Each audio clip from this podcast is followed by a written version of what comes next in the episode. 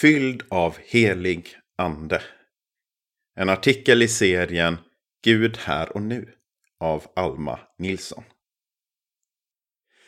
Att Gud är verksam här och nu är något jag verkligen tror på.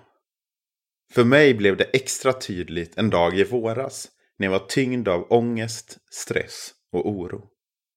Jag hade under en period känt så här ganska ofta. Och ibland kunde jag inte se vad som låg bakom det. Så, en dag bestämde jag mig för att spendera lite tid med Gud. Jag satte mig vid pianot och lovsjöng en kort stund för att sedan lägga mig i sängen och samtala med Gud. Jag visste inte riktigt vad jag skulle säga. Men jag kom att tänka på andens frukter som det står om i Galaterbrevet kapitel 5, vers 22.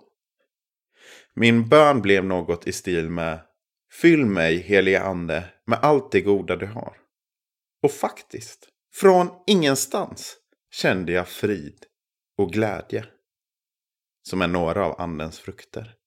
Och nytt hopp. Det blev så tydligt för mig att Gud var där hos mig precis i den stunden och kom för att hjälpa mig och konkret lyfta bördan från mig. Trots detta har jag haft en tid med ganska mycket ångest, stress och oro i perioder. Men att stanna upp och be om att bli fylld av helig ande har hjälpt mig ett flertal gånger. På ett både övernaturligt och underbart sätt.